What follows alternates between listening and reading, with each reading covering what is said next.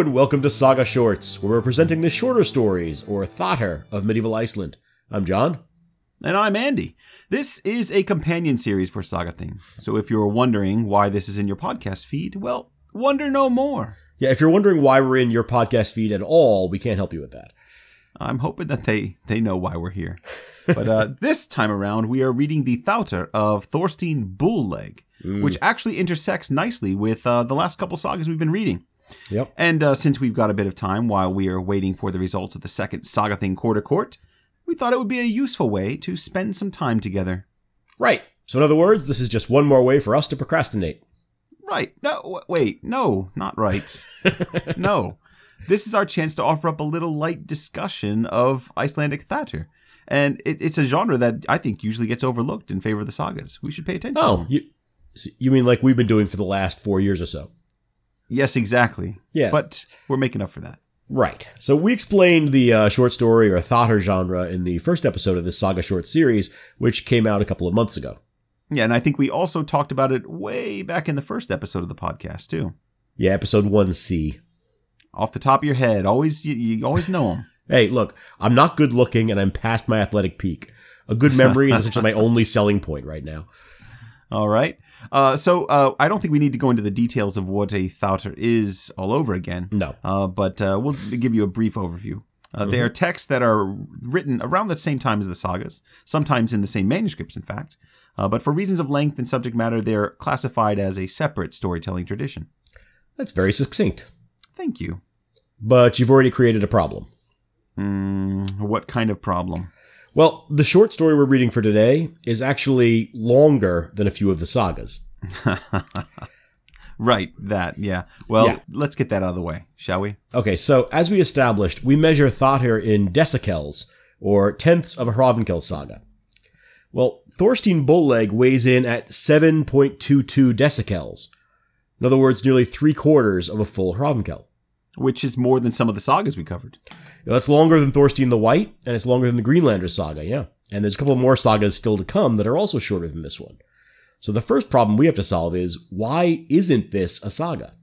Or maybe why are the other ones considered sagas even though they're so short? True enough. Well, uh, without rehashing the entire discussion of Thatir from last time, let's just go to John Lindow's definition uh, that they're considered short, independent narratives, right? Okay. Uh, but we should acknowledge that part of the problem is that these classifications are notoriously tricky. So, sure, as I was going to say before you interrupted me. Oh. You didn't really interrupt me, to be fair. Pardon I kind me. of paused. I gave it a lengthy pause. You gave it a pause, a pregnant pause. But uh, the, the birth is about to happen. There you go. I felt Lind- obligated to say something to fill up the time before the delivery. there you go. Lindow uh, goes on to say that Thatir vary greatly, and one cannot speak of a single genre. Well, which I think maybe, is fair.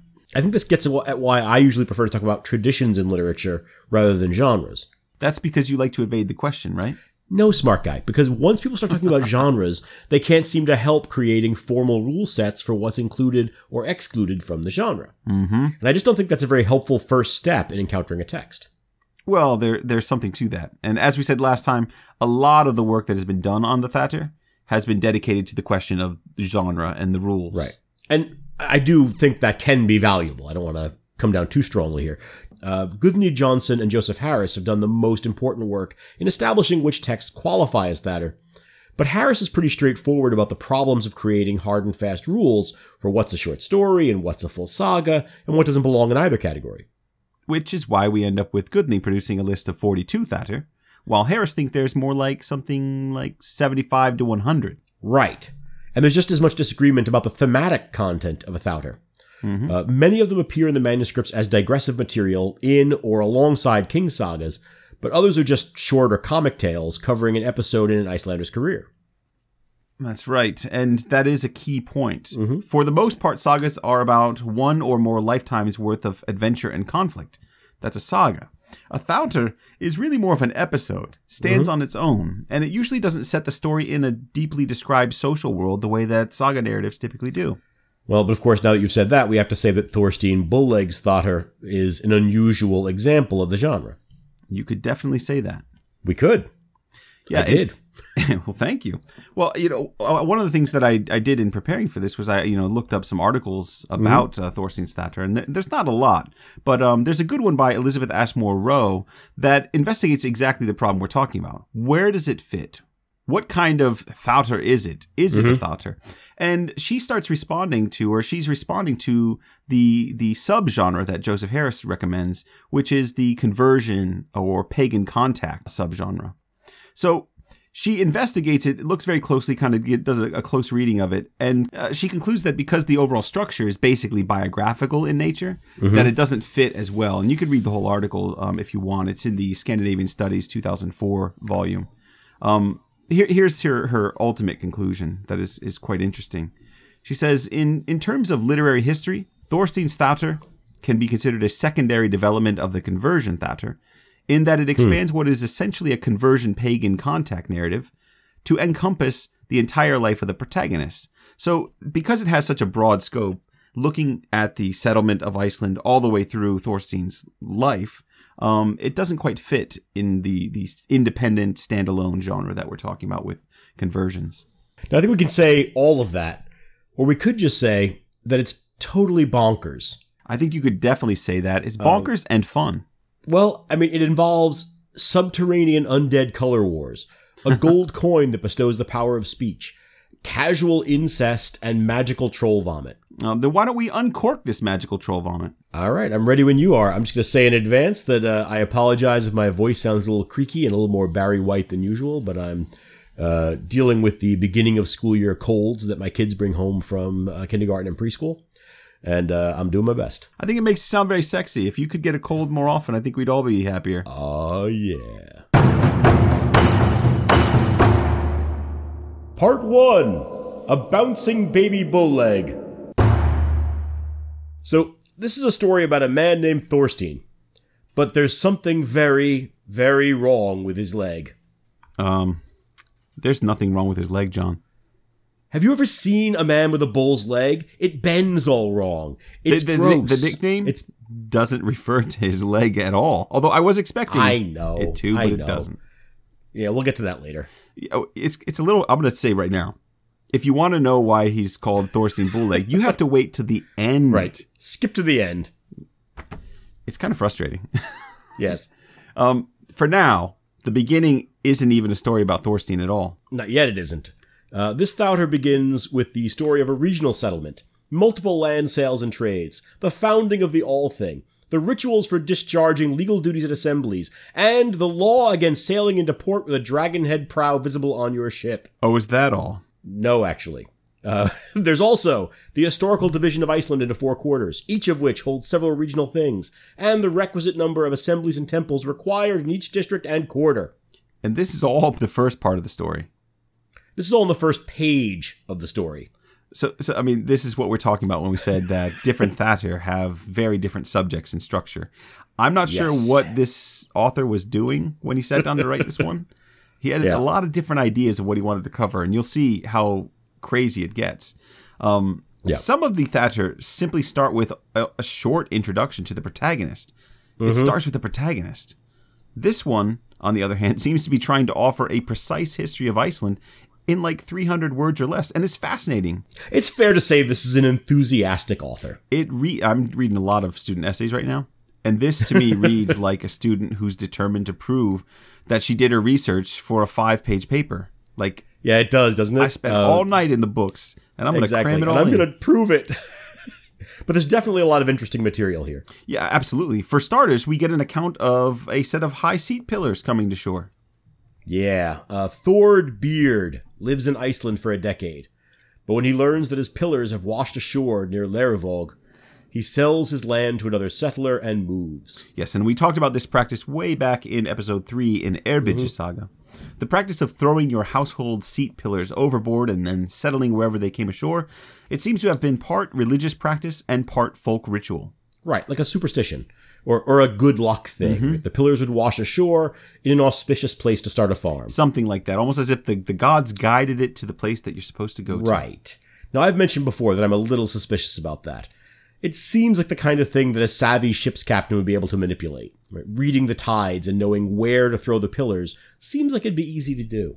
Maybe, but it doesn't seem to have worked that way for Thord. Uh, he lost his pillars in the ocean for something like 10 years.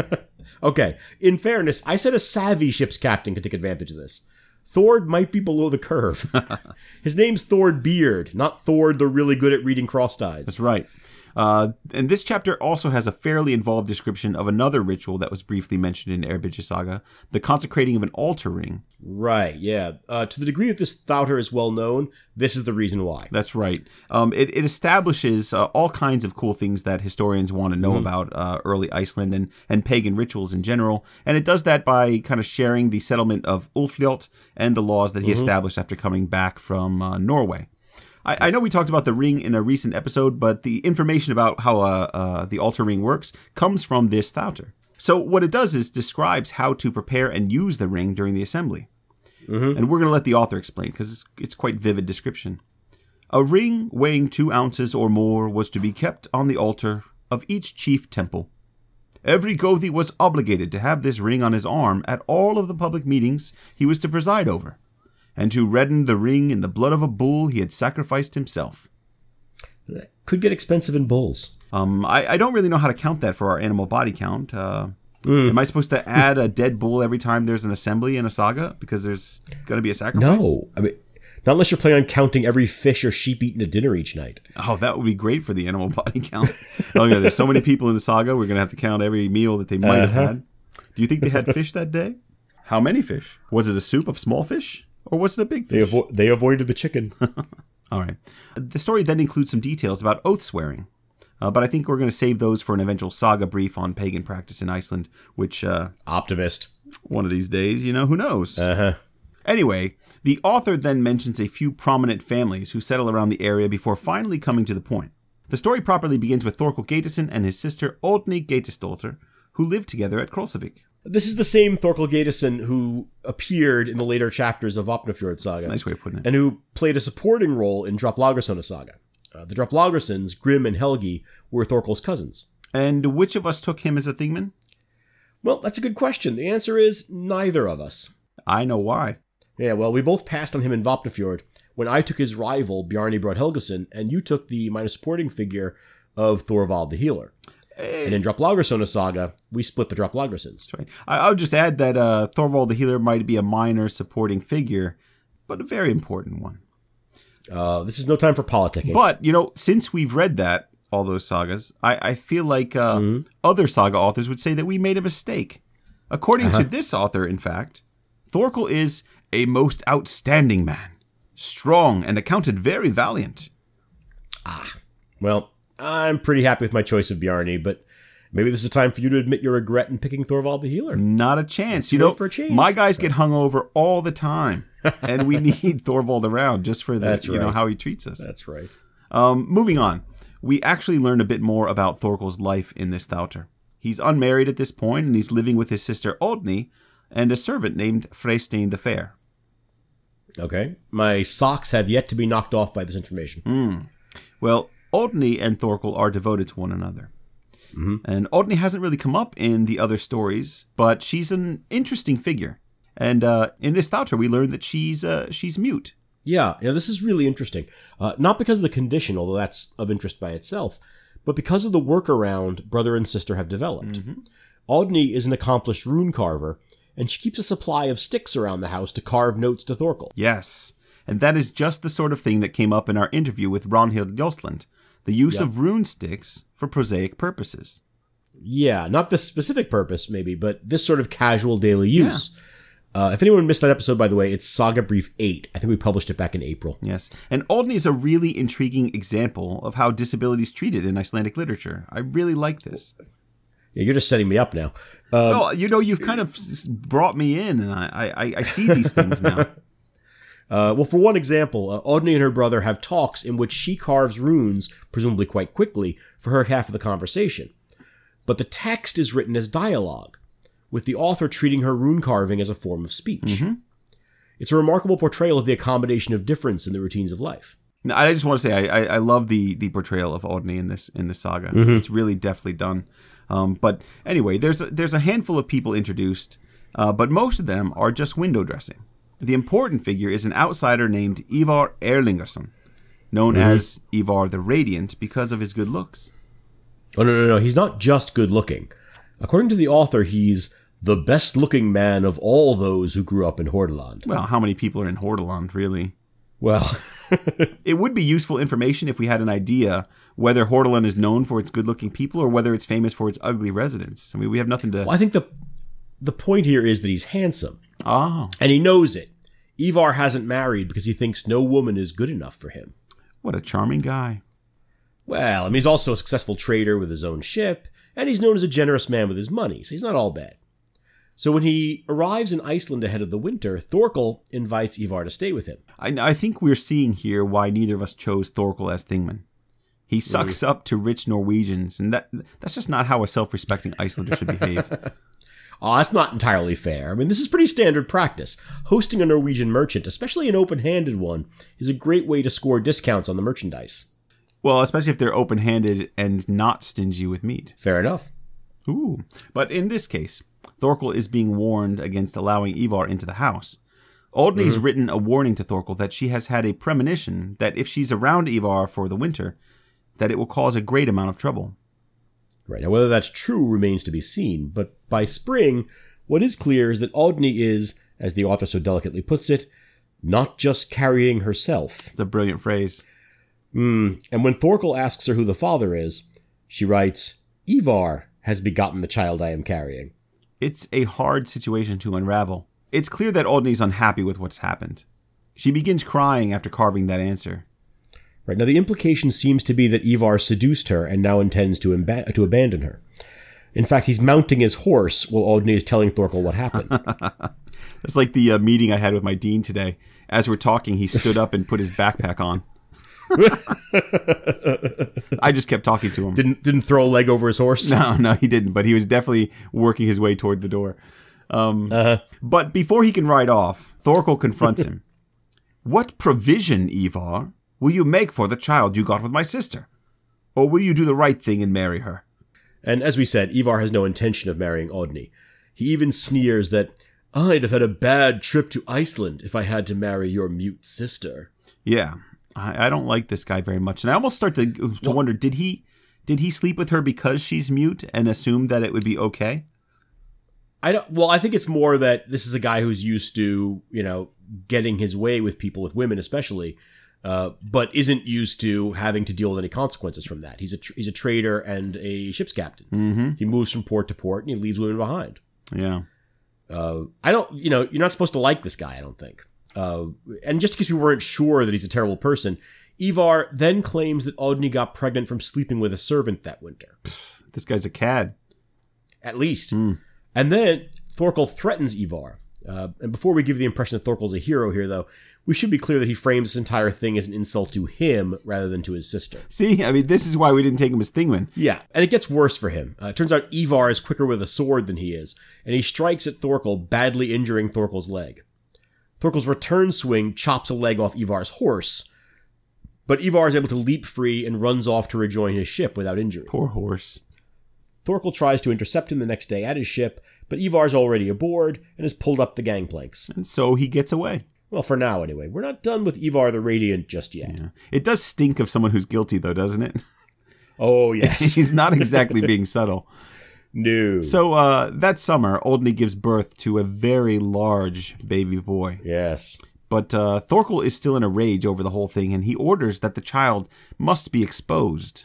He seems to be taking this very personally. I mean, Oddny is his sister, but she's an adult. Mm-hmm. But he does have two reasons for doing this. One is that he regards himself as his sister's protector, even though, from what I can tell, this story takes place before their father was killed by, I think, your Thingman, Bjarni Brodd Helgason. Mm-hmm. Now, now, let's not bicker and argue about who killed who. nice. Very good. Yeah, the second reason is that Ivar has been Thorkel's guest, and Ivar has repaid that hospitality by seducing Oddny under false pretenses and attempting to skulk off without even acknowledging what he's done. right, and there's the legal context here as well. If this is legally understood as a broken contract, in other words, if he's promised to marry her, It's Thorkel's job to seek redress for that. Yes, and and if it's understood as a sexual crime, well, there's all the more reason to demand retribution while Ivar's in Iceland. Absolutely. But now Ivar's escaped, and Thorkel's left wounded and fuming. And unfortunately, there's only one person left he can take his revenge on. Oh, you mean the baby? Yeah. How nice. Yeah, Thorkel doesn't want this kid around, does he? No, hang on. Now we should explain that when Oddny gives birth, it's to the biggest baby anyone can remember. We said big, but this is huge. This, by the way, is Thorstein Bullleg, although right now he's just called the baby. Yes, he's a healthy, robust kid. Seems to be very promising by his size, but Thorkel looks at him and says, Expose that little baby. Yeah, this again. We've seen this motif a lot. Yeah, we saw it with Thorkel's Scratcher. Scratcher. And we also saw it with uh, Finnbogi. Or Erdekot. Yep. And uh, Helga the Fair as well. Yeah. Um, it- it's enough that we can start to make some assumptions that you know it's a, it's a motif that we've been playing with. Uh, for one, the exposed child is often destined for great things. Think Moses. Right. Well, sure. Uh, if he or she survives, right? Obviously, in these stories, the kids survive since the motif is of humbled or tr- or troubled beginnings for an important figure in the saga. Right now, think uh, Thorkel Scratcher, Scratcher, uh, who's rescued from exposure by his uncle and grows up to become a great chieftain, or Helga the Fair from Gunnlaug's Serpentongue saga. Sure. But again, these exposures are narratively significant because the infant survived. Historically, to whatever degree exposure was practiced, we have to assume it had a much lower survival rate. Definitely. Um, uh, since we're talking about this one, I, I think he's one of the lucky ones since he survived. Well, yeah, I mean, the fact that he's the guy the Thouter is named after is also clue. Right. So Thorkel wants a baby left in the woods. That's where we're at. right, right. But no one else wants this to happen. Even Thorkel's father, Geitir, stops by to say that he's had a premonition that this boy is destined to be strong and capable if he lives. Nope. Thorkel wants the boy exposed. Take him out. Uh, Oddny doesn't want to lose the kid either. Sorry, this brat. It's got to go. Get him out. Well, Freystein, the handsome servant, also argues against exposure. To no avail, of course. This lad must die. Okay, Thorkel's being a little unreasonable here. Uh, yeah. I'm getting a little Herod vibe off of him. Yes, and at this point, even the author chimes in, and he says that it was legal at that time for poor people to expose children if they chose, but it was thought to be a bad thing to do. Well, of course it is. But eventually, he has his way. Baby mm-hmm. Thorstein is taken out into the woods and left in a nook of a tree with a bit of bacon in his mouth to keep him quiet. And I, I know you, you have probably something to say here, but that bit of the bacon in the mouth, we saw some in an, I think it was Finnbogi Saga. Yeah. Or maybe it was Yep. Scratcher, but they they Yep. put meat in the mouth. Keeps him quiet. I really want to know why. Keeps him quiet. What, they they could choke on it. It's it's about it's a they're they're trying to kill the kid. You understand that? I'll just put this bacon in his mouth. choking hazards when you're exposing a child. Choking hazards aren't really the chief concern. well, my wife pointed out that babies kind of like they push their tongue out a lot, and Right. she she suspected that the uh, the that the bacon would fall out of his mouth, and indeed it does. Indeed, it does. And so he begins crying. Yes, Um, yeah, because there's a farmer named Krum nearby, and two days after the baby is left out and exposed, he goes out to collect firewood, and he hears the baby crying. crying. I guess that was the point of the bacon, right? To keep them quiet. Right, but that was two days ago. Uh, at some point, the bacon goes bad. Also, it fell out of his mouth. Which is exactly what my wife predicted, right? Right. So, okay, continue. What happens next? Yeah, I, I have to say that that bit of bacon thing. I mean, we've talked about what it might be for, but it's so troubling to me because it's a very specific detail Yeah.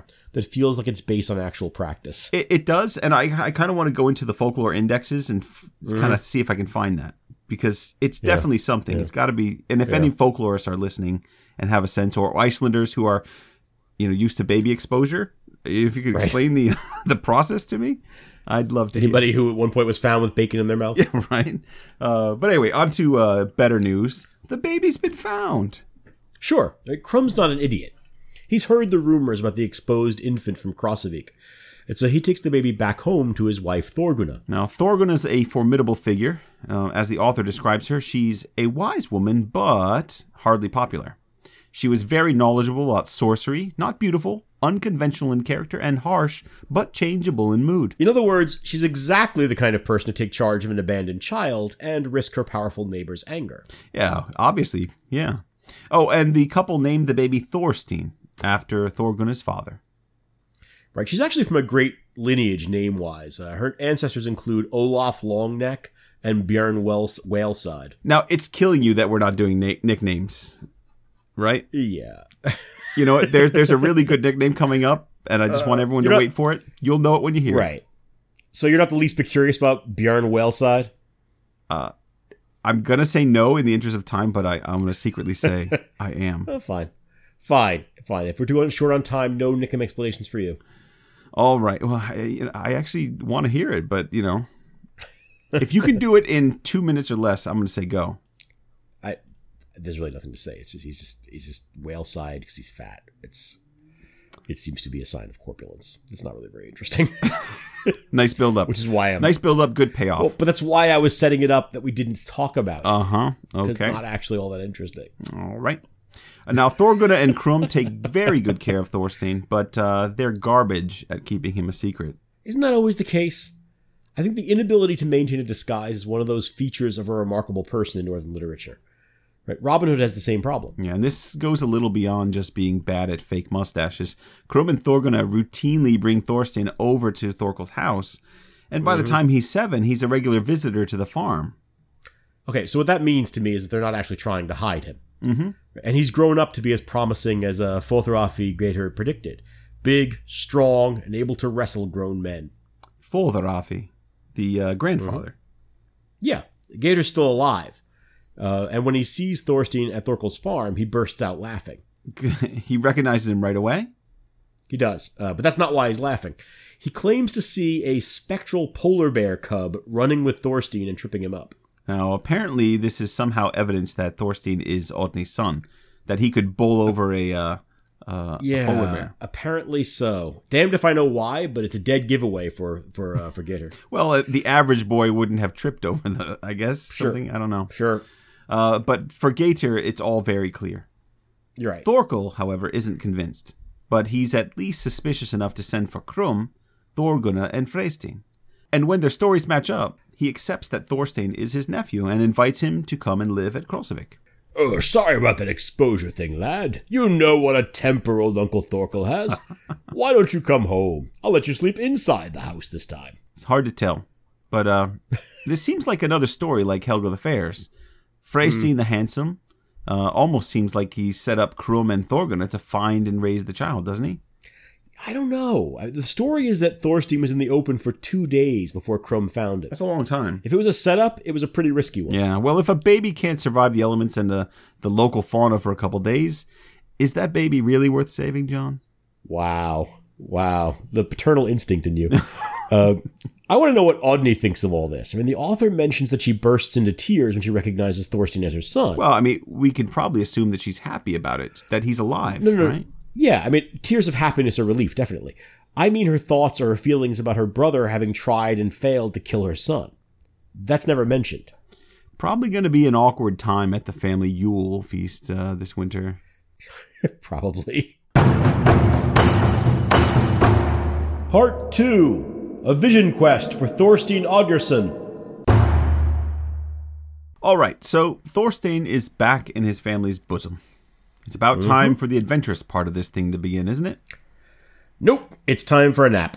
Well, I mean, you're not as young as you once were, and you explained that earlier. A nap for Thorstein. oh, the baby. Thanks for, thanks for that, by the way. Uh, a few years have passed. Thorstein is now 10 years old and goes out with Freystein the Comely to help round up the Krossavik sheep. the comely. They're out all, yes, uh, they're out all day rounding up a large drove of sheep and decide to rest for the night near a mound in a valley. A flock of sheep, right? Wait, are you going to break out terms of venery on me? Uh, either one's right, but I don't get to use drove of sheep very often. I thought I'd indulge myself. I think there's a reason you don't get to use drove of sheep very often. Part of it is because you're a professor at a university. I'm not a shepherd. Um, so they're going to sleep while their stampede of sheep grazes. Hang on. Uh, Thorstein's going to sleep. But he asks pretty boy Freystein to stay awake all night and guard him, no matter how I behave in my sleep, because this seems very important to me. Yeah, and I, I got to say, as soon as the the the I keep trying to call it saga because it feels like a saga. As soon as the uh, the Thautar mentioned that they that they spotted a mound, I knew exactly what was going to happen. Oh, yeah, yeah, absolutely. Um, I feel like I should have given him a different voice now because he's 10 years old. Oh, that's true. Um, so, uh, eh, what you're predicting uh, and what we're both thinking uh, is exactly what happens. So, Freystein Fairface watches all night as Thorstein thrashes around in his blanket. And in the morning, Thorstein wakes up, thanks Freystein for his faithful help, and promises to have him freed when they return to the farm. That's obviously good news for Freystein the Heartthrob, and there's more good news to come for him later. But for now, the important question is what exactly did Thorstein see while he slept? Well, for starters, it shouldn't come as a shock that the mound near their encampment is kind of important. Yeah, that's not surprising. I mean, as you said, it's something it's something that if you've read a few of these, you spot right away. Uh, for listeners who aren't familiar with them, these mounds are usually sites of pre-Christian magic and otherworldly power. They're grave sites, or at least they're usually equivalent to graves in their meaning to saga writers. That's right. And this is one of the first moments where we start to get that, that idea of the Thattr as a, a pagan contact, perhaps a conversion Thattr. Um, this, the whole the whole thing begins, if you remember, with the settlement of Iceland, the establishment of pagan laws, um, and it's going to be Right. moving towards uh, a conversion. And this is the 1st hint that we're going to get of that. Right. Again, very unusual for a Thattr to have this kind of an arc. That's right. And and because of the burial practice of the culture, weapons were sometimes buried with the dead in these mounds. Which means that if you're not frightened by a little thing like undead monsters or the touch of a dead man's hand, the gentle caress of his uh, bare cheekbone, then you can go spelunking for grave goods. Uh, I think you will remember that Grettir Asmundarson gained his short sword that way. Now that's a handy tip for a Viking on a budget. But what about the dream? Right. Uh, Thorstein has had a vision of the mound opening and a large man dressed in red coming out. Now, he calls himself Brynjar and says he lives in the mound. Come with me now and see my dwelling. And Thorstein agrees, and they enter the mound. Yeah, this is the sort of moment that separates the Thattr men from the boys. Yes, and inside the mound, Thorstein sees 11 more men in red, all sitting quietly. And on the mm-hmm. opposite side of the room are 12 men in black, one of whom is bigger than the others. Yeah, this is being set up almost as a living board game, isn't it? It is, right? Yeah, 12 pieces on a side with a leader piece on each team. If it is meant to evoke a game, I think it's either uh, Petteia or more likely uh, Oh, yes. which was no, yeah. which was known in some form in medieval Scandinavia. We know that. Yeah. Sure. I'm going to take your word, word for that. Latrunculorum. Uh, Latrunculorum is a distant relative of checkers that's been played for over two thousand years. I've never heard of it. But the, the tie in does make sense. I, I'm buying that bit. Um, if you consider that gaming pieces were sometimes buried with their owners. Yeah, exactly. No, there there were about two hundred game pieces found in the Birka burials alone. Mm-hmm. Uh, I'm not ready to argue this is a life-sized game board in the mound, but there's enough of a parallel to pique my interest. Yes, I quite like it. Uh, anyway, uh, Brynjar whispers to Thorstein that the biggest man in black is Brynjar's brother Odd. Now, Odd, he says, is quite the bully, and every night Brynjar has to pay coins to Odd to avoid being beaten by the men in black. Now, Odd, Still, sa- still sounds like a board game to me. Well, yeah, and this part is less board game and more folkloric. He says, Odd has a golden coin which, if placed under the tongue of a person who cannot speak, it will miraculously grant them speech. Yeah, miraculous is a good word choice here. Uh, this is a motif that shows up in saints' lives and other miracle stories. The, the far less believable miracle is that Thorstein happens to have a mother who cannot speak, and so he's more or less committed to getting that coin from Odd. Oh, you're not you're not buying this? I- gotta say, when I got to this part, I was disappointed because I liked the portrayal of just a mute woman living in Iceland, yeah. and now she becomes a you know a stock character that that we need to cure suddenly. Right. but that's a that is a stock of uh, miracle stories from the Christian period. That's right. In fact, uh, yeah. there are a number of stories where a mute person suddenly learns how to speak. Right? That's right. Um, so finish the dream. This is supposed to be a saga short. Remember? Sure. Now, all right. So Thorstein hangs around for a bit and watches as Brynjar and his men give gifts to Odd, and then he approaches Odd himself. I haven't the valuables, Odd, to satisfy your demand for tribute, for I am poor. Your coming here isn't to my liking, but will you offer such tribute as suits you? See, now that sick voice really comes in handy. That's right. I, I have nothing but my axe, if you wish to accept this. Yeah, so I assume it's not going to shock anyone that there's a barely concealed threat in that. Wah, it's just a gift. He's going to give him the axe. Uh-huh. Uh, so Odd reaches out for the axe, and And Thorstein chops his arm off. Here's your axe back. of course he does. both sides. Everyone but Odd knew that was going to happen. Right? Now, both sides leap to their feet, and a battle is joined in the confined space inside the mound. But the undead men in the mound can't hurt one another. The wounds they inflict heal in seconds. Uh, I think the saga actually describes they chop off a limb, and within seconds, the limb is back, right? Right. But somehow Thorstein's blows cause real damage. And with his help, the men in black are all butchered. Yeah, there's a Will Smith, Tommy Lee Jones joke here somewhere. I know there is. I just you- can't find it. I, I think you referenced Men in Black in one of our recent episodes, so where I think we hit our yeah, so I'm letting it go. yeah we hit our quota for the year. right. Um, besides, there aren't aliens here. They're they're Draugr. They're ghost spirits. So I think a Mm-hmm. Ghostbusters reference would be uh, more appropriate. Well, I mean, technically, I suppose they're like Haugbui, uh, mound dwellers. Uh, although it makes no difference in this case. Uh, Christiana Vishavan has written about this uh, mound dwellers thing um, in this particular Thattr as an example of the selective immunity to weapons that mound dwellers sometimes have. Yeah, and I'm glad we don't have to come up with a body count for the story. I have no idea whether to count these guys. I mean, are they killed? Are they killed again? Are they undead? Are they even real? This is and all this is a dream vision, right? So Right. it's not even Yeah, I am starting to feel like this Thattr is inceptioning us. that's right. You can hear that music starting to play. Spin the top, spin the top. It's really more one of those uh, "it was all a dream" or was it scenarios, right? wink, wink. Thorstein takes his leave of Brynjar, who praises him and predicts that he will take a new faith. He also gives him gold to take with him. Right, and when Thorstein wakes up, the gold is still there. Spooky. Now, now I think one the one thing we just skipped over the, the, the insertion of Brynjar predicting the rise of Christianity is really interesting. Yeah, what he says is, You will take a new faith, which is much better for those granted it, but more difficult for those not fitted for the new faith. And such am I, for my brother and I are earth dwellers. And yes, he also asks that if Thorstein has a son someday, that he give him Brynjar's name. Yeah, I think the important part is that new faith part. right? Uh, Brynjar represents a moderate pagan voice. He recognizes the value and I think the inevitability of the conversion, but it's not for him, and he accepts that. I mean, of course, he's also an undead creature of some kind. I guess it's a little late for him to convert. A little bit, maybe. So Thorstein, who remember is 10 years old when he does all this, uh, now returns home, where he gives his mother the gold coin that enables her to speak and convinces his father to give Freystein the Beauteous his freedom. And once Freystein the Pulchritudinous is free, we learn that he's actually the son of a murdered landowner who was sold into servitude by Vikings. Murdered by Vikings is good. Uh, and so, now that uh, Freystein McDreamy is free, Thorstein's newly vocal mother, Oddny Geitisdottir, marries him, and they move to Sandvik, where they become primogenitors of a locally prominent clan. And it's a lovely ending for Geitir's daughter and her new husband, Freystein Sweet Cheeks.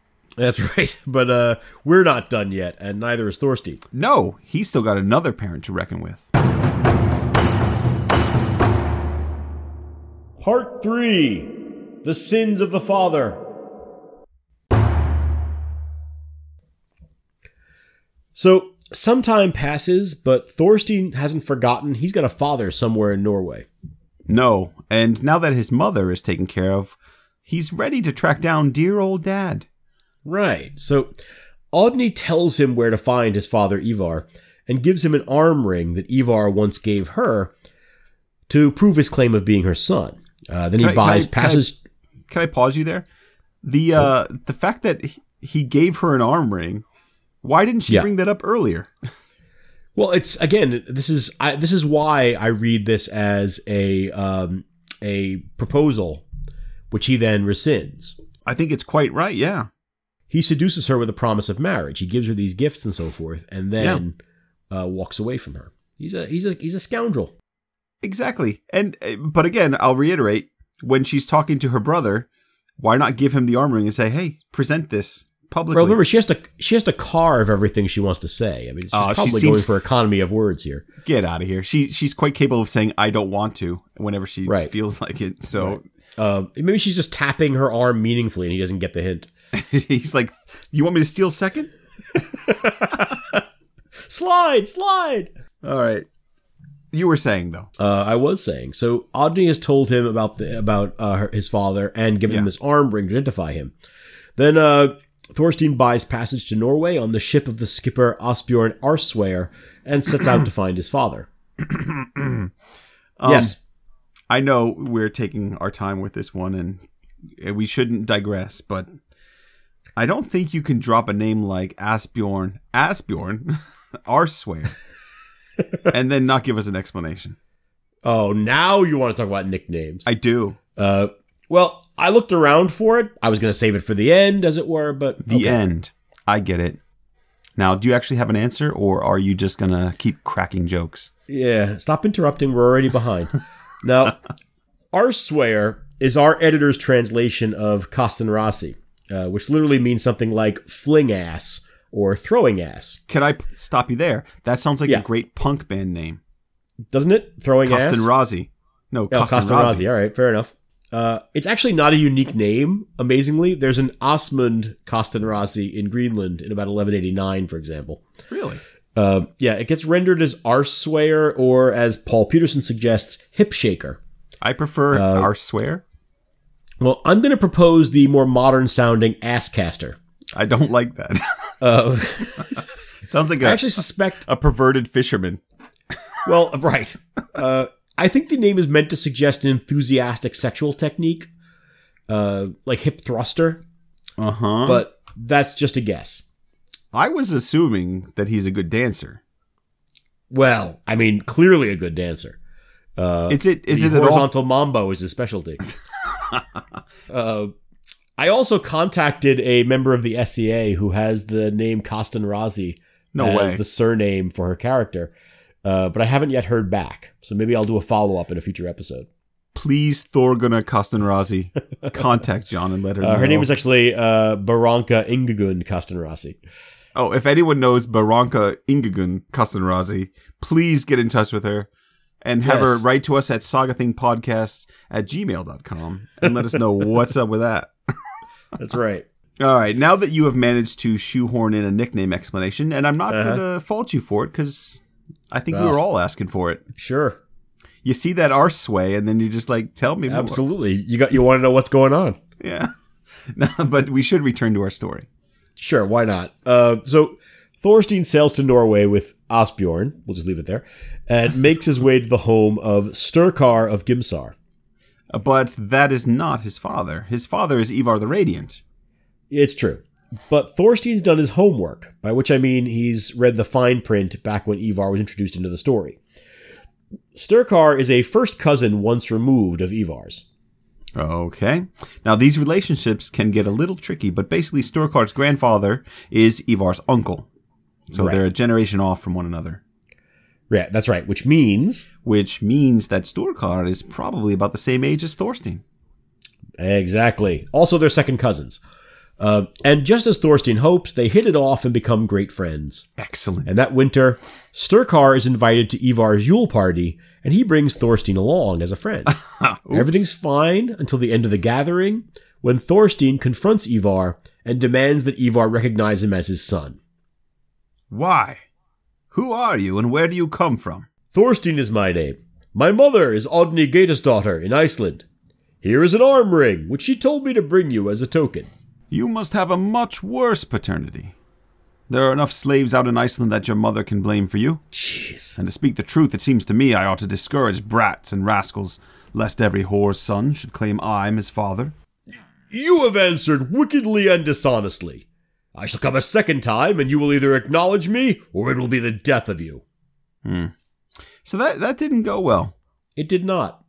Although, you know, if I had a nickel for every time I had to say the same thing that uh, Ivar said there, whew, I'd be a wealthy man. You'd have like seven and a half cents. It's actually even worse. Uh, Ivar orders Sturkar to kill Thorstein, But Stu- and he calls him a thug, I think, in the book. Yeah, he does. Right, that's The the, Icelandic translation. thug. he says, "Go kill that." It's thug." the most Norwegian thing I've ever heard. Yeah, I, I, I, Icelandic thug. I, I need to make a mental note to go look up what uh, the Icelandic word for thug was. um, but he uh, Sturkar refuses, saying, "I think he has a stronger case than you, for I think he is a man of great family." Which is a nice dig, of course, because it's their Yeah. family.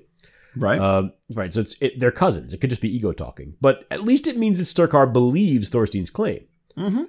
In fact, they're so close now that Thorstein ends up spending two years living with Sturkar, although he never sees Ivar again in that time. no, but that that doesn't mean he's bored. He's spending a lot of time with Sturkar's sister Herdis, who's well known as a beauty and is a good conversationalist as well. Whoa, whoa, whoa, What wait a second, wait a second, wait a second. No, the two of them really hit it off. Hang on. Well, what's the problem? You know what the problem is. No. Thorstein and Sturkar are second cousins. So So that means Herdis is also his second cousin. I mean, this isn't this isn't quite Luke and Leia in the med bay, but surely consanguinity is an issue here. Well, I mean, that's only a problem if Ivar actually is Thorstein's father, right? I mean, as of now, he's denying that. Well, I would argue that it's a problem anyway, since Thorstein knows he's her cousin. But okay. Ah, so, uh, whatever. After two years, Thor- Thorstein. are we yada yadaing incest at this point? Yada, yada, yada. Cause they're second cousins, though. I mean, they're, it's not that close. Well, it's an attractive cousin. You have to make allowances. That's right. Plenty of people throughout history have made that same allowance. Fair enough. But after two years, Thorstein returns to Iceland for a while. Yeah, it's for the best. Stay away from your attractive cousins. That's my advice. But not for long. After three years, he makes another trip to Norway and returns to Sturkar's farm. But there's a new trouble in the land, and Yeah. uh, two things have been happening, actually. Uh, one is that King Hakon dies and is replaced by the Christian king Olaf Tryggvason. ah, it's our old friend Olaf. Yeah, Welcome we've talked about him a lot on the podcast. Uh, if you want to get a good sense of his uh, somewhat quirky personality, try listening to Saga Briefs 6 and 7 on the conversion of Iceland. But Olaf's ascent isn't the immediate issue here because the other thing that's going on is a, well, it's a, a troll infestation that needs to be dealt with. Yeah, yeah. And this is that kind of story. Yeah, it's a, it's been a while since we've had a good troll infestation. Uh, the summer Olaf becomes king and Thorstein returns to Norway, which is uh, 995 AD, by the way, is also the summer that a clan of troll women take over Heidarskog forest and block all the roads. And this is why you don't leave bridges lying around. I mean, you get trolls every time. I'm ignoring you. Uh, now, of course, Olaf doesn't want this kind of embarrassment as a new ruler, and so he asks for a volunteer to kick the troll women out of the wood and rescue the roads from what I can only assume are troll booths. that that was that was way worse than mine. In fact, Shh. you should Uh, be banned. Anyway, a Trondheim man named Brynjolf volunteers for the job and raises a posse of 60 men to attack the woods and clear out the trolls. Sixty men. Yeah. That's a lot of men. Yeah, it's like a brute squad. and technically, You are the brute squad. Yeah, the brute squad. Technically, not, 59 of them are Norwegian companions. Uh, although, since we're still in Norway, I don't know whether it counts. Uh, the crowd of warriors enters Heidarskog Forest and soon finds a hall. But before they can formulate a plan of attack, a troll woman, a troll man, and four smaller trolls rush out and begin killing Brynjolf's men. The troll man has a sword that sparks as it slices, and the woman, we're told, is as hairy and strong as a gray bear. Why's it got to be a gray bear? That's really specific. I don't know. I, think the author means that she's gray and as strong as a bear, but it is ambiguous. When the fight's over, Brynjolf and 55 of his men are dead, and the four survivors have fled back out of the woods. I mean, this could this could give Greenlander Saga a run for the money. If Yeah, no kidding. No BCDM, kidding. right? Well, that's what happens when you build an assault team entirely out of Norwegian companions. That's we should true. say that 60 is a traditional number for large groups in these stories. So really, just think of it as a lot of men. Mm-hmm. Uh, but even within the logic of the story, it's a terrifying massacre. Word gets out about it all over Norway, and it isn't long before Sturkar and Thorstein hear of it. Right. Uh, Sturkar wants to go check out what's happening in Heidarskog, and Thorstein thinks it sounds like fun. So off they go, arm in arm, skipping Right. down the road. Bringing what, 70 men? No, 50? no, no, no, no. It's just the two of them. Ah, yeah. So uh, this is a suicide mission. Well, they do bring spears, John. They're not gonna. I, I don't think that's going to make a difference. They got skis too. They ski there. Oh, okay. They got skis. I was worried for a minute. Yeah, and you remember we watched that movie about the skiing in, in Right. Norway. so they're gonna be fine. Yeah. What is, That- what is it called? That was called uh, something or other with the guy from Game of Thrones in it. Yeah, that guy. Yeah, it was good. Don't watch Game of Thrones. Couldn't tell you. Um, and a full day's cross country. The. Last King. the last king is exactly what it was. Sorry to interrupt. Carry on. Okay, so a full day's cross country skiing brings them to a hut near Heidarskog, where they decide to spend the night. Thorstein heads out with his spear and some buckets to get water, while Sturkar works on getting a fire going. Oh, it's a lovely little domestic scene. At first. The always ominous at first. Uh huh. And sure enough, as Thorstein approaches a nearby lake with his buckets, he sees a pleasant little troll girl coming from the opposite direction, also carrying buckets. She's shorter than him, but enormously wide shouldered and thick bodied. Yeah, it's a Heidarskog meet cute. He's a laid back Icelander with daddy issues. She's a workaholic troll from a big family who's never learned to relax. John, you really uh, make your own fun, don't you? I try. Tell me you wouldn't watch that movie. Uh, well, I mean, I would, but it's not much of a meeting between these two. Well, When she sees Thorstein, the, the troll girl drops her buckets and runs away. Thorstein drops his buckets and chases her with his spear at the ready. yeah, they're about evenly matched, uh, which means they both might as well have kept their buckets. So Thorstein can't catch up to her, but he does follow her all the way to a hall in the woods. Presumably a hall with the corpses of 56 men lying strewn around the whole outside, right? No, it's suspiciously neat and tidy. But uh, the trolls sure look well fed. Oh, that's gross. They ate them feet and hands. Didn't you- didn't you write about Grendel's man eating and the critical tradition that linked him with apocryphal troll pouches? Yes, I did. Um, our job is actually a lot of fun sometimes. Uh, now this next part. Um, if you're thinking to yourself, "Gee, I enjoy the sagas, but what I really want is a short saga that sounds like a ripoff of a bad R.A. Salvatore novel," well, you're in luck. Only this isn't bad. It's quite fun. I was thinking it had more in- common with a first person shooter, basically. From this Yeah, point there- forward. I don't know if you've read R.A. Salvatore, but there's a lot of overlap there. Is that right? Yeah. Yeah. Uh, this is anyway. a mission in a in a Skyrim. Uh, Yeah, yeah. Uh, anyway, uh, Thorstein throws his spear just as the troll girl slams the door of the hall shut, and his spear goes right through the door. When he kicks the door open, he sees his spear on the ground, but no sign of the troll. Now we're meant to admire Thorstein's bravery here because he's rushing into a troll house, but Right. uh, it seems like a pretty stupid move to enter this hall by himself with his. Uh, first person shooter, remember? That's right. Uh, and he'll probably find a rail gun and some first aid kits hidden in crates in the corner. So I think he's going to be fine. I'm going to assume that meant something. Uh, Thorstein sees a candle burning by a bed closet. Inside is a troll woman. She's wide, tall, hairy, and asleep in a bed. This is the uh, gray bear troll woman, right? Yeah, uh, Thorstein learns later that she's called Skjaldvor. Uh, she's wearing a silk dress, but it looks That like it's been hot. washed in blood. Very sexy. Yeah, it's a Charming lady. Uh, now, presumably, the blood is from the, the dress's previous tenant. yeah, I suppose so. Uh, Skjaldvor is snoring loudly, and Thorstein moves silently past her to where a sword is hanging on the wall. Hang on, Then he- hang on, hang on, hang on. What? He is about to attack a troll woman Uh-huh. using a sword that he finds on the wall of her lair. Yeah, I was hoping you'd bring this up. I, I can't, I mean, as I was reading, I was like, come on now. Uh-huh. Now, for listeners who haven't been in a literature survey for a while, maybe you didn't go to high school, um, this is a clear parallel with Beowulf. It is. Uh, there are a fair number of these, but I, I have to say I, I somehow missed this one before. Yeah. You know, the other thing that struck me, we didn't talk about it before, but in that, that battle with the 56 men, Mm-hmm. it talks about the, the real emphasis is on the troll women. They're the ones Right. running out. And they're the ones that the men are afraid of. Yep. It's the troll women who have led this kind of uh, attack and are blocking the roads. Mhm. It seems, at least in this Thattr, that the, uh, the troll women are much stronger than troll men and much more fearsome. And I, we're about to see that in action. Well, I, I I could get into a whole thing about my reading of, of the poem Beowulf and why Grendel's mother is also a stronger fighter than her son. Yeah. But we won't get into that here. But I, I think it's interesting because these two, th- both those texts work together to suggest Yes. that the troll woman is a, a more formidable force, not just for magic or something like that, but in terms of strength as well Right. I think also- a, a male troll. I think for a male warriors, a disconcerting force as well, right? That they're Yeah. sort of confused by having to fight these troll women. Uh, Mm-hmm. Anyway, I like that, but uh, at the risk of seeming anticlimactic, uh, Thorstein pulls the dress off Skjaldvor to look for a vulnerable spot, finds a hairless patch under her left arm, and stabs the sword in so deeply that it sticks through the bed.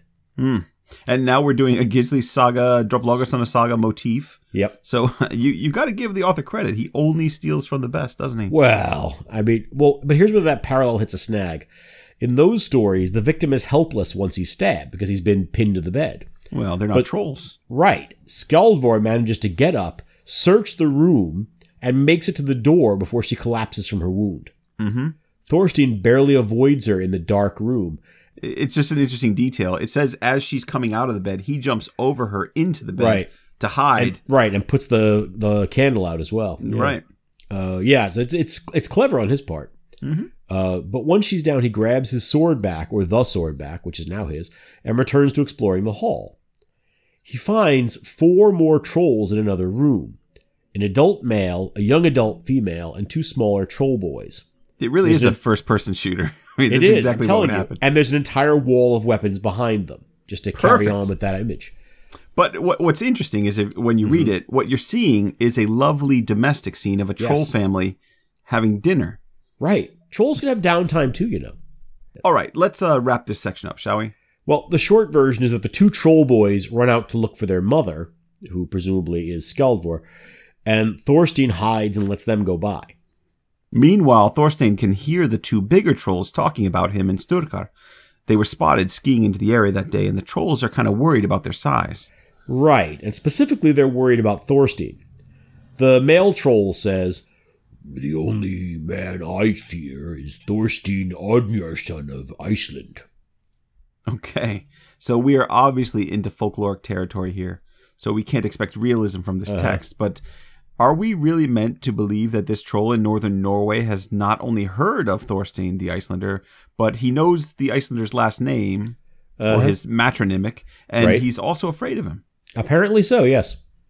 All right, just want to be clear that we're being asked uh, to take a lot on faith here. It's true. Uh, anyway, the female troll soon exits the room as well, and when she does, Thorstein attacks her and cuts off her arm. Wait, wait, wait! You- You're skipping the part where she trips over her dead mother, and then he cuts her arm off. Okay, true. Yes, yes. She trips over Skjaldvor laying in the floor, uh, and that gives Thorstein the opportunity to cut off her arm. That's right. it's kind of a horrible detail. Yeah, you I mean, but there's a lot going on in the scene. I can't cover everything. All right. Uh, they fight for a few seconds until he's able to finish her off. But as soon as he turns away from her, the Mm-hmm. male troll comes barreling out of the room with his sword in hand, slashing away.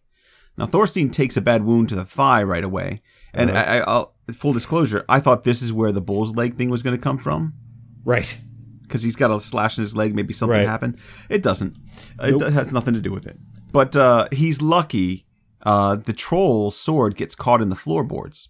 It's straight out of a movie. He hacks at the troll, cuts off his arm and leg, and then chops away at him until the troll's dead. Then he staggers away from the body. But uh, when he crosses into the main hall, he's suddenly seized from behind and smashed to the ground. Right. Now, see, this is getting a little confusing. Uh, so, what's happened is that Skjaldvor, the first female troll, the one that the daughter tripped over, Yes. wasn't actually dead from being stabbed in the armpit. She's fierce. back on her feet, and she catches Thorstein just as he finishes killing her husband, I guess. Right. And this is, for me, this is the Grendel's mother moment. She grabs him from behind and they start wrestling, and all seems lost. Yep. Um, Thorstein's stunned. She bends over him to bite his throat out, and Thorstein's out of tricks. Uh, he, he's about to die. And Right. what he needs, what he needs, John, is, is a miracle. Miracle! No. Uh, fortunately, Thorstein knows how to get just that. I don't he think anybody's going to get that joke. It it wasn't for anyone else. Sometimes they're just for me. All right. I mean, I, I, I, I only know it because of my mother, but Ah, you're so young. Uh, I'm embarrassed. So uh, Thorstein makes a prayer to the new Christian god, which comes very much out of nowhere. I mean, this conversion does. is just, it's very sudden. He promises to convert and go into service with Olaf Tryggvason if he escapes the troll. It's a lot of stuff to think about while someone's bearing down on you and It- about it to bite is. your throat out. It is. But who among us should be so churlish as to think that he's not thinking about conversion at this moment? there are there are no atheists in a foxhole, Andy. No. Uh, now, as he finishes his prayer, a blinding light slices through the doorway and into Skjaldvor's eyes. Now, I think we can fairly say that Skjaldvor reacts badly to this light Yes. because she begins vomiting profusely. And this vomit pours straight out of her throat down onto Thorstein's face, Uh, and he's barely able to avoid choking to death on this noxious barf. yeah, this is a disgusting miracle. It Uh, is. And then the author gets into kind of a weird speculation. People think that some of the foul fluid went into Thorstein's chest, and because of that, he did not always have just a human form afterwards. It went into his chest, so Yes. he swallowed some of the. I, I, it's understandable. Yeah, Some I'm not saying that the author is, uh, and I know it's it's gross, uh, but I'm interested in what we're being told. Does troll puke cause lycanthropy? Because if so, I have a lot of follow up questions. Yeah. And yet the author just moves on with his narrative as if that isn't a totally crazy thing to say. It- uh, again, if anyone knows of a parallel or precedent for something like this, write to us, please, sagathingpodcast at gmail.com. And Yes. give us the subject line magic troll vomit lycanthropy. yeah, please do. We're hoping it'll confuse the targeted advertising software that reads our emails. So that's I want to know it. what We they'll got- try to sell us at that point. yeah. Uh, so that that's it. We've got uh, Yeah. troll vomit on Thorstein, and he's laying on the ground. Yeah, not exactly it. Uh, Thorstein and Skjaldvor are both down and both half dead in a giant puddle of vomit. He's choking to death. She's blinded and weakened, and neither of them can get up. Um, once again, uh, Matt Smith and my other artists out there, please, if ever there was a scene that we've mentioned on this podcast, this Right. is the one for art. Right. By the way, I just want to give us a little pat on the back for going through that entire scene without uh, mentioning the Spinal Tap drummer who choked to death on somebody else's vomit. I think that, shows is remarkable restraint on our part. Yeah, we have a, a Men in Black reference earlier, Right, but you, right. you you you balk at the Spinal Tap. Sad, sad Right. state of affairs. Right. Um, I think though, given the situation, um, because she died on top of him, right? Well, she's not dead yet. Oh no, he's going to need another miracle. Well, I know if I were Thorstein after that last one, I would never ask for another miracle again. That's Uh, but fortunately for him, he What's doesn't up with need this a Christian this God? time. I know it's a terrible miracle. Uh, fortunately for Thorstein, he's got a friend out there in the cold. All right, uh, Sturkar was Mm-hmm. waiting for Thorstein to return. Uh, You remember he he had only gone out to get uh, water, right? Yes. Sturkar was waiting for Thorstein to return to the hut, but instead the two troll boys who left the hall earlier showed up and attacked him. Right. And he's caught without his weapons, but he's able to use his chair to beat them both to death. Wow, it's very resourceful. Yeah, which again goes to show how how much weaker the troll boys are Sure. than the troll girls. Yeah, They're absolutely. much more formidable, right? Um, he then follows their trail back to the troll hall and arrives there to find Thorstein injured and barely breathing, with Skjaldvor collapsed on top of him. Now it takes a great effort, but he's able to get Thorstein out from under the troll Mm-hmm. and then breaks her neck to finish her off. So that's it. Well, for now it is. Yeah. They set a bonfire and burn the trolls' bodies to ash, and then they search the hall but find no valuables, which is very suspicious because you just went through this It whole is. mission. Right. And of course, there's this question of that first troll, the one Thorstein followed to the hall. She isn't among the dead, and when they search the house, they found those those that lack of valuables, as if someone had already ransacked it of all its wealth. Yeah, in other words, it's very suspicious that a group of Yeah. trolls Yes. have no valuables lying around. Right. Hmm. Well, that's a problem for another day. So, right now, Thorstein's been pretty badly beat up. He's half drowned in regurgitated troll dinner. And besides, there are some accolades to receive now that he's rescued the countryside from the troll menace. Yeah, and presumably he's going to need a long, hot shower with a stiff brush. More than And, one uh, shower. Well, and maybe a quick blow to the head in the hopes of forgetting everything that's just happened Right. to him. Part 4 A Bull Leg at Last. So at this point, Thorstein has set himself up as something of a minor celebrity in Norway. Yeah, I mean, so much so that he and Sturkar attend King Olaf's next feast, where they're allowed to greet the king personally. Ooh. And of course, this is an important meeting for Thorstein, since he made that promise to God back when the troll woman was trying to give him a murder hickey. A murder hickey. Something tells me that's not the first time you've used that phrase. It's not the. it's not on the giving or receiving end. I, can't I was say. thinking of all the the poor. Uh, never mind. now, now, It's best that I didn't. A gentleman never tells. But uh, there's another piece of business that he needs to take care of first because one of the king's attendants is Ivar the Radiant, Thorstein's Ah. deadbeat dad. Yeah. And when he walks in the hall, he sees his father sitting. He's he's risen in status because he's sitting only two people away from the Yep. king himself. Yep. I, I love this scene. Thorstein walks up to his father, draws the sword that he took from the troll hall, which he now calls Skjaldvor's booty. he draws this sword. Very mature, he- very mature. right. I couldn't help but chuckle at the word booty. Oh my god. Can I finish? Can I finish? Can I finish? Can I finish? He draws the sword, holds the point to Ivar's chest, and says, Now, choose whether I thrust the point far in or you acknowledge my paternity. Ah, it seems an honor to me to have you as a son. and also, you have such a, a good mother that I know she wouldn't have said that unless it were true. I will, of course, acknowledge you. it's heartwarming, isn't it? Yeah, it's better than heart piercing, I suppose. I think that's. I, I really think that's what Ivar is worried about. Yes, exactly. Uh, I imagine I imagine Thorstein kind of leaning gently on the sword while he listens. Uh-huh. Uh, so while Ivar and Thorstein are probably never going to have a game of catch in the yard, um, at least Thorstein's finally cleared his and his mother's names. Sure. Uh, although, speaking of names, Yeah. What? at this point in the Thattr, I'm still wondering why is he called Thorstein Bullleg? Yeah. It hasn't come up yet. We're Yeah. about two pages from the end of the Thattr, people. If you pick it up, this is where you'll be. Two pages. This is the end. Everything's almost wrapped up. Oh, that. Uh, well, from this point on, Thorstein is in service to Olaf Tryggvason, and he rapidly becomes one of the king's favorites. And his father, too. Sure. Another of Olaf's followers, Harek of Hrena, is jealous of Thorstein's rise. Now, obviously, Harek's a Christian convert like everyone else in Olaf's retinue because Olaf gets kind of kind of grumpy if you don't convert. Yes, he does. Um, but there are rumors that he still maintains some pagan practices, which is one reason he's not in the king's good graces. Well, that and he's kind of a jerk. Uh, He corners Thorstein one day and tries to get him to speak against the king. But Thorstein simply humbly replies that he is short of the king in every respect, although closer in physical strength than anything else. Harek then sidles up to King Olaf and tells him that Thorstein's been claiming full equality with the king. That's a lie. Uh, but fortunately, Thorstein's been doing his homework.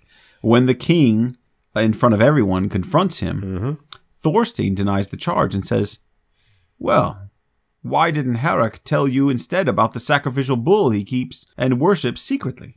Since that would be at least true. You know, that is what the ancient scrolls call a mic drop. Boom.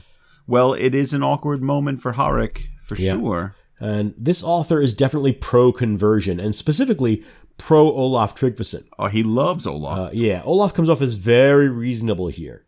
And he considers the situation and merely asks to see Harek's herd and bull.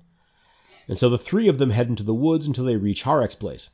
This the- this part struck me as funny because Harek's clearly a liar. Why Oh, wouldn't yeah. he just say, Yeah. "There's no what? What? What? I don't have any. I love that. Jesus What? fella, Father, Son, Holy Ghost, the Me? whole thing." I just keep sheep. Yeah, and I name them all Jesus. So the when they do see the herd, the bull of the herd is huge and evil looking. Hmm. It looks more or less exactly like what you'd expect an evil demon bull to look like.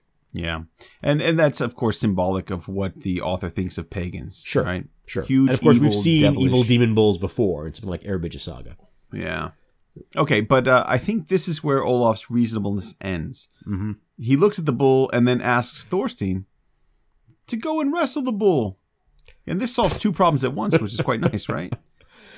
That's not reasonable. That's not noble. How else do you get rid of an evil bull? I I feel like you're just trying to say bull as many times as you can now. Maybe. Uh, Thorstein, of course, is fine with this whole bull wrestling idea, and he rushes at it immediately. And the bull actually tries to turn away and escape, which tells you something about Thorstein. But Thorstein grabs it by the hind leg and pulls. The bull digs in so hard that its forelegs sink into the ground to the knee, but Thorstein just pulls the rear leg and thigh completely off. Wow. Another Beowulf parallel, by the way. It's true, yeah. Uh, Yank anyway, the limb off. Uh, Olaf is mightily impressed by this. He decides, I'm going to give you an addition to your name and call you Thorstein Bull's Leg. And here is an arm ring I will give you for your christening. Should have given him a leg ring. Uh, but it is about time. I mean, we went through this whole thing and finally get the uh, the resolution. Right. I should add that in the previous section, after he converts and serves Olaf, the chapter ends with he served Olaf till the end of his days, Right, and then it switches to oh, and by the way, there was this uh, right. fella named right. Harry. This whole thing feels very much like a coda. Oh, uh, you forgot about Harek.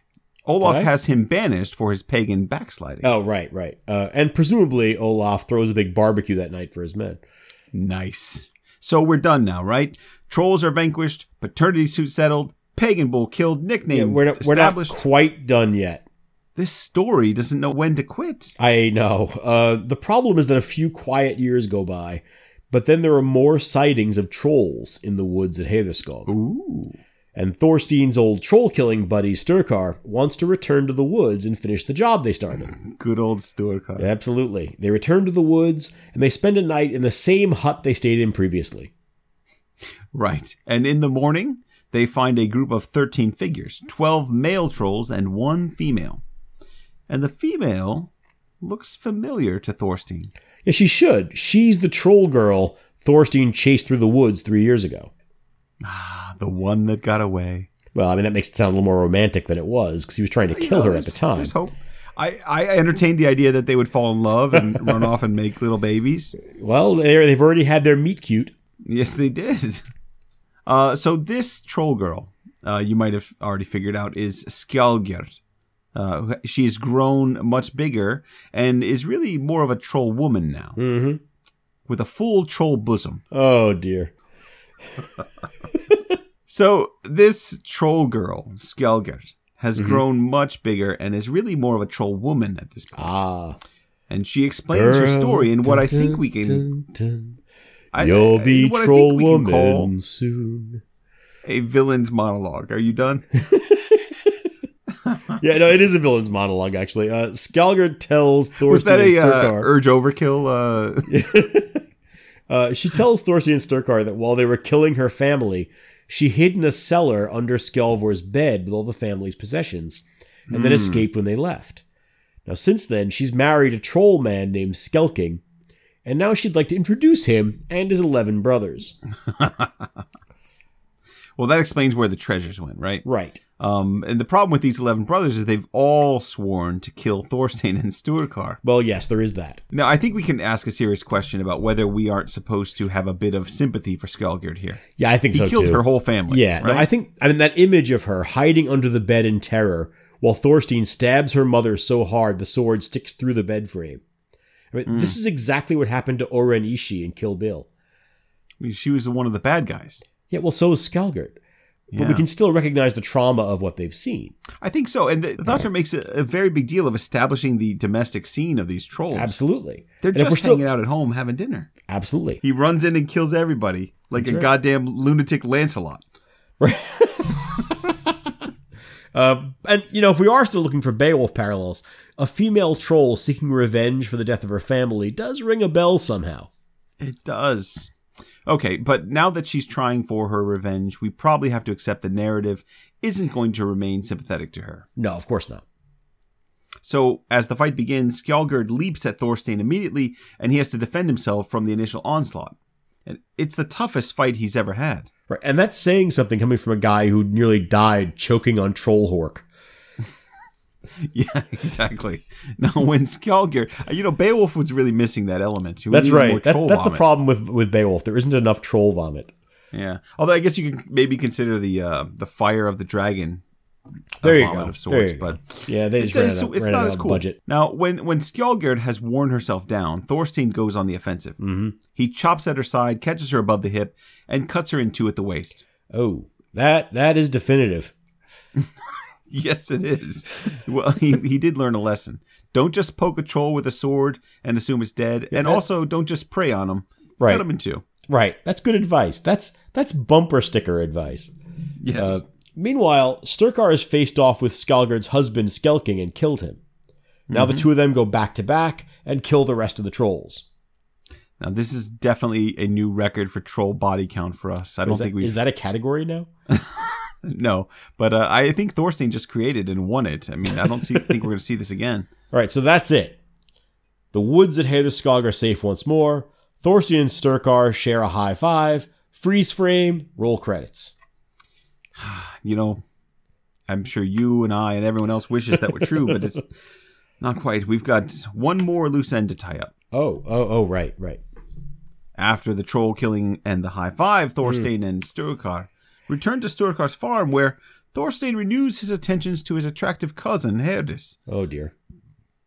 It's not long before they're married, and they eventually produce a son. Hmm.